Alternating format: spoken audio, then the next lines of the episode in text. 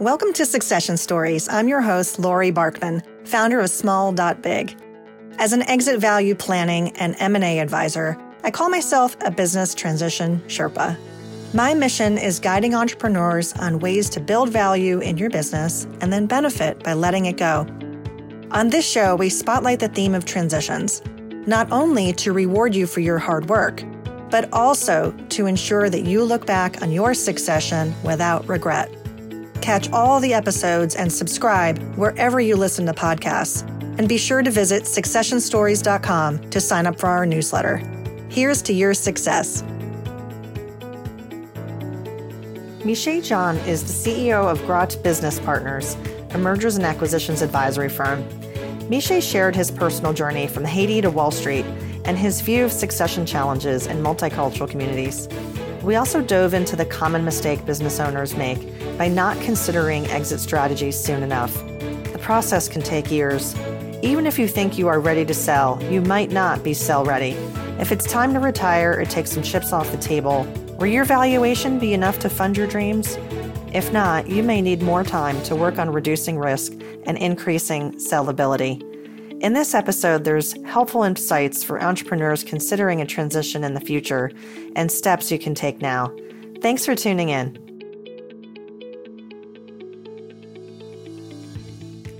Miche John, welcome to Succession Stories. We got connected because of LinkedIn and the power of social media. And I love how you've connected with me because we found a common topic in mergers and acquisitions and, and how to help business owners understand how it works. So I thought you'd be a great guest on the show today. I look forward to our conversation. So welcome. Thank you very much, Laurie, for, for having me. Yeah, so we, we do share a common passion to really help business owners in the community. It is really an honor for me to be here with you today. Thank you. Let's start with you. Talk about your family and where you grew up. Yes, sure. I was born in Haiti. I grew up in a small and modest family in Port-au-Prince my mother was an entrepreneur and my father was a teacher.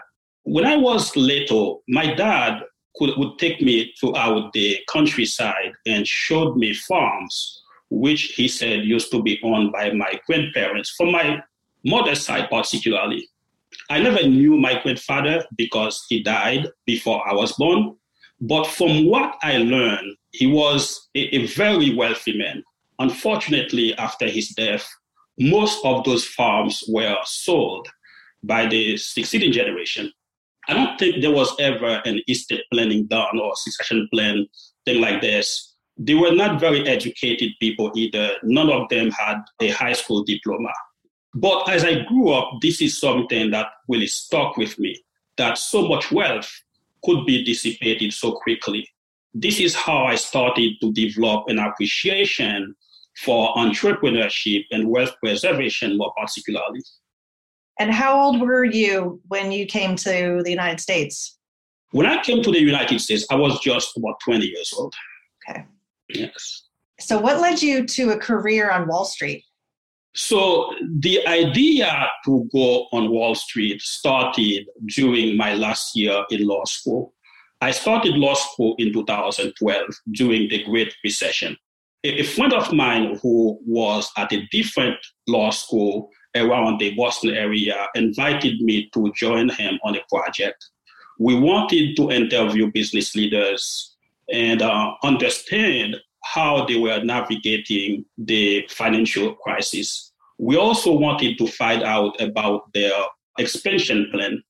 The project went on from 2013 to 2014. However, around 2014, as some of the students who were leading on the initiative graduated and went to work as lawyers, the project started to lose momentum.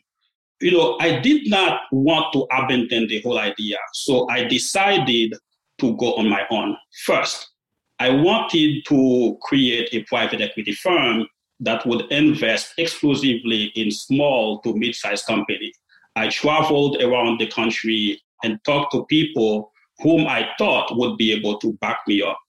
And uh, while many of them did appreciate the idea and thought it was a really great and noble strategy, none of them wanted to go further.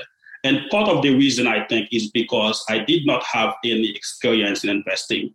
So, in essence, this is what led me to Wall Street, where I worked for about five years for Morgan Stanley as a financial advisor, but M&A strategist more particularly.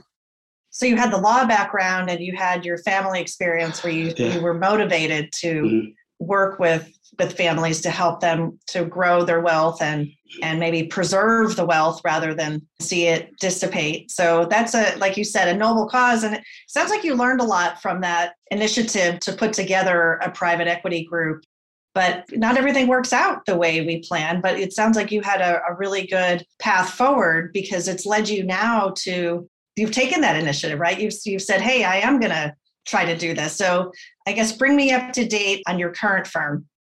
Yes, yes, What business partners. So first, Laurie, I would need to break it down a little bit because the name really means something to me. You know, I chose the name Grot, you know, because it is a French term which means cave. And the English translation for that is grotto, right?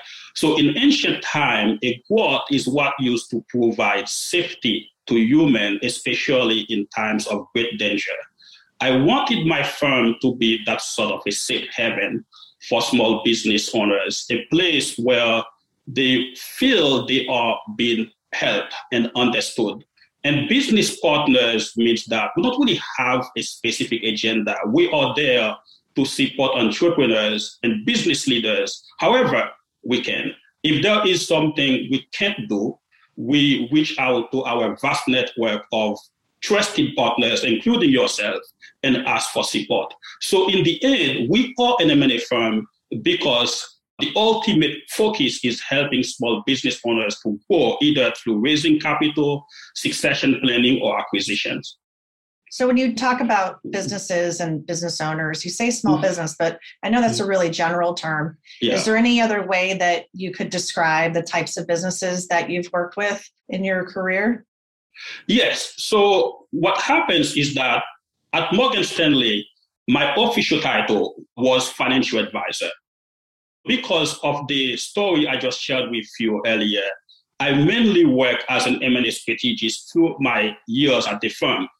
But since the focus was on wealth management, I did not really have a choice in terms of which verticals I was going to specialize in. So if someone came to us and they needed help, we would find a way to help them. It goes without saying that we work with a very vast network of businesses, which included biotech, IT firm, real estate development, etc.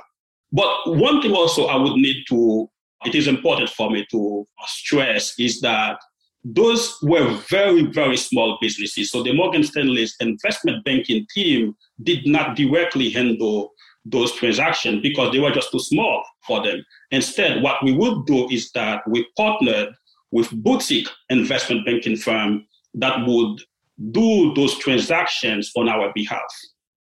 Gotcha.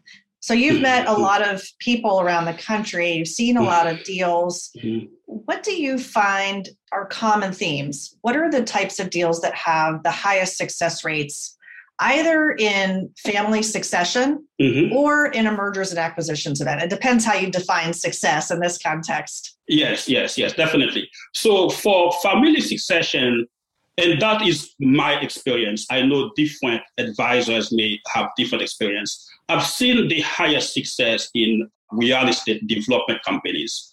Uh, I think part of that may be due to the fact that this tends to be a very disciplined and close knit type of uh, business. From my experience, the different family members tend to get involved very, very early on in the business, and different members are often very comfortable doing their parts. Also, for the family owned real estate companies I work with, be it a hotel or multi family housing development, the owners tend to be very structured, organized, and strategic. This, I think, helps to ensure that things go on very, very smoothly. For M&A, I had very great success with biotech companies. Uh, I had a client, for example, who was trying to spin off the government contracting service from his biotech company because he wanted to focus on servicing the private sector. It was the fastest I saw a deal done. However, I did not really have much success in the medical practice space. Uh, a client of mine who wanted me to help her expand her dental practice portfolio from three dental offices to 15 over a three year period. For many reasons, which I don't want to really get into here, we were unable to, to reach that goal. Gotcha. Gotcha. Mm-hmm. So, if companies want to be successful as they think about potentially selling their company, mm-hmm. I know sometimes that there's cultural aspects that are different. I've talked to, to you about this before we mm-hmm. did the show. Another guest on Succession Stories has experience in, in the African continent. Mm-hmm. And Nike Anani is her name. And we talked about the differences in the African business community. I was curious if you could share any of your thoughts about the Haitian or multicultural communities. Do you see any differences in how they approach succession or how they, you know, approach kind of wealth creation to the next generation? Sure, definitely. So I would need to take you back to my earlier introduction uh, about succession planning or like if you go back, right, like we don't have any such concept as mergers and acquisition, right, in Haiti. Right? We don't really have any such thing as a publicly traded company in Haiti.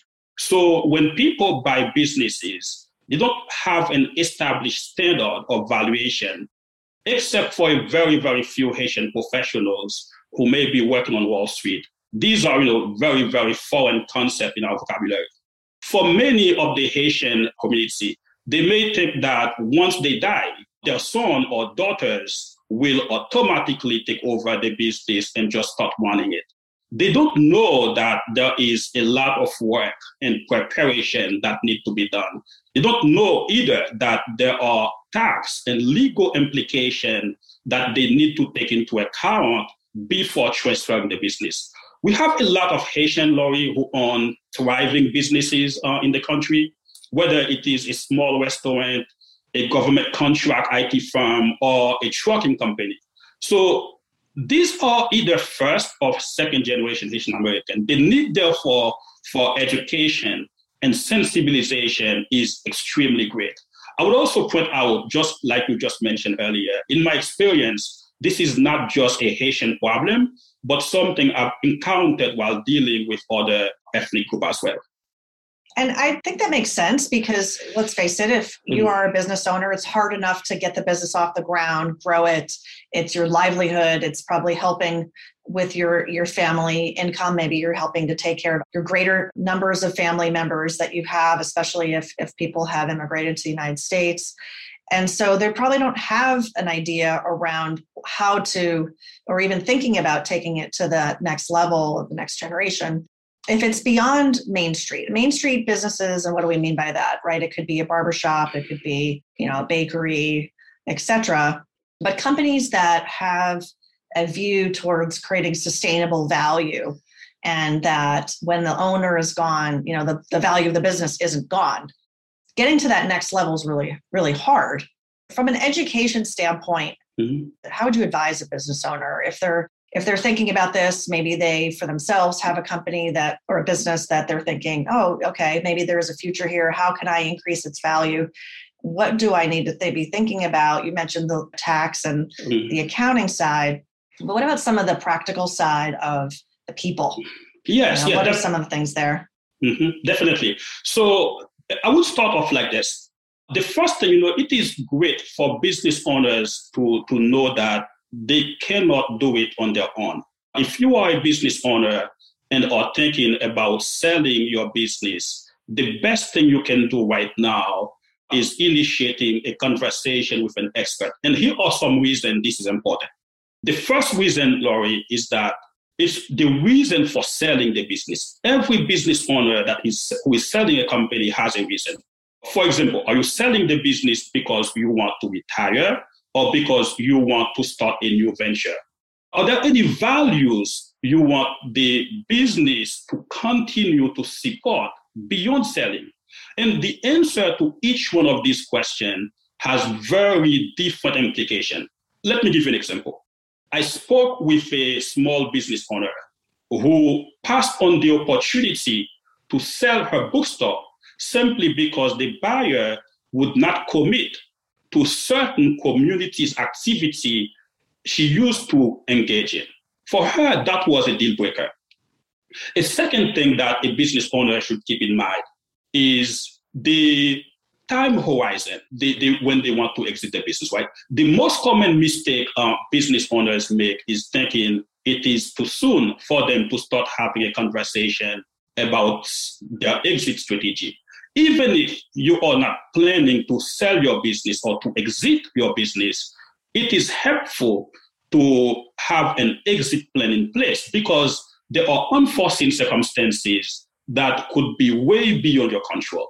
You know, this is your life work, Laurie, as you know, as an uh, M&A advisor. If you want to always, you ought to always be ready when the right opportunity presents itself. And uh, on the third place, I would, uh, you know, talk about the price. For many business owners I know I've worked with, selling their business, you know, is what they are relying on to fund their future retirement. So, you know, if you are selling your business because it is time for you to retire, then you want to ask yourself this question whether the current valuation is enough to fund your retirement lifestyle. If it is not, then that means you may need to work a little bit more to boost its enterprise value. And on a last note, what I would ask is the post selling plan.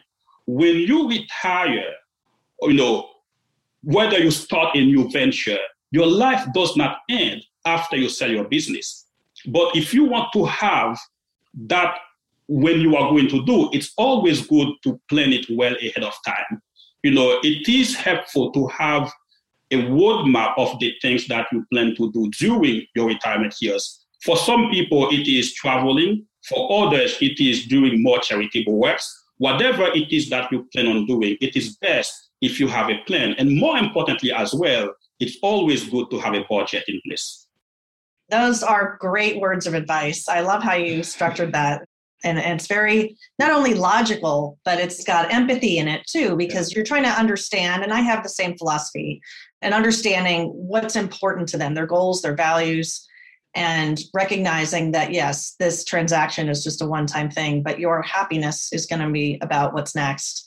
Yes. And there's all kinds of information out there about what makes for a happier transition. It's when they feel like their business is well taken care of on the other side for their people and their legacy, but then also for themselves having this pull, pulling themselves into the next thing and being excited about it, as opposed to sort of thinking about the past and maybe missing what they used to have. So I like how you think about that too.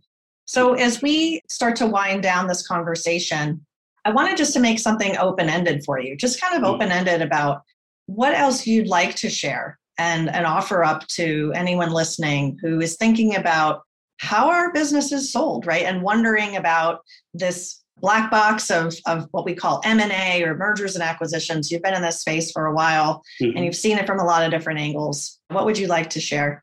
Yes, yes, so definitely.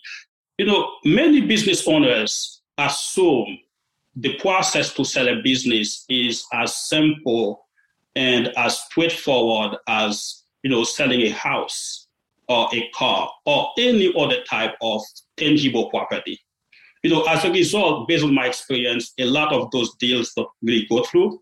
Uh, I was working, for example, with a North African client who wanted to sell a small trucking company. I found several buyers who were interested uh, in buying the business and most of those buyers actually were my wealth management clients. So I did have a high confidence that the deal would go through because I knew they had the assets and I also knew uh, their interest level in buying the business. However, because the seller did not want to provide updated data about the company or even budge on the asking price, uh, the deal never went through this was probably uh, my most difficult experiences working in an M&A advisor. And I think what I would ask business owners is a sense of flexibility. uh, in the process because you know M&A is the most complex transaction in finance. There are a lot of moving pieces and things never go as planned. So while they are working with a team of advisors, is just keep in mind that uh, you know there are different people who are thinking, and sometimes those valuations don't match. Just because you have a valuation of the business and uh, a price you want to sell it to, understand that the buyer as well has their own valuation and a target price they want to pay for it. And there has to be a middle ground for the deal to, to, to go to fruition. I can understand your frustration in that deal because yeah. it was a probably a really good fit for some of those buyers, but the mm. seller didn't necessarily accommodate the process to move forward. Yes, yeah. yes, yes. And now, you know, part of it is understanding that it was going to be a very easy process to go through. Right, right. So I love to ask everyone if they have mm. a favorite quote that they'd like to share. Do you have mm. one about entrepreneurship or leadership you'd like to share? Yeah, you know, I don't know if it's a quote, but let me share something with you. When I was a junior in undergrad, uh, I, I walked into my communication professor's office. Her name uh, was Diane Bifano, and God bless her soul, she passed away while I was in law school. She was also associate dean of communication for the school, and she was the first person who put in my head the idea of uh, going to law school. But I was having second thought whether, as an immigrant who barely spoke English, uh, that I could succeed in the legal profession uh, of this country. So when I shared with her those concerns and told her I was going to do something else, she said to me, Miche, the impossible, you have done it. Now for the difficult, just give yourself a little bit of time you know, she walked me through the works I was doing, uh, including my grades uh, in her class, and helped me understand why I should have had more confidence in myself. As business owners, sometimes we have plans, whether it's an annual plan, whether it's a more long term plan, and things never go as we want them to go. I'd invite you to, you know, take note of this uh, experience or this lesson Diane Bifano shared with me. You know, starting your business is always the impossible, and you've already done it. If something isn't working right now, I just ask you to give it a little bit of time. Just work harder. Don't give up just because one thing uh, is not working. That's beautiful advice. She left a lasting memory with you as a mentor, and that's she a beautiful did. thing. She did. Thank you for sharing that. So, Miche, if people mm-hmm. want to connect with you, what's a great way to find you? Yes, uh, the best way to find me is on LinkedIn. Uh, I am an open networker. And one thing I like the most about LinkedIn is commenting or liking uh, update, whether it's a live update or whether it's a business update of my network.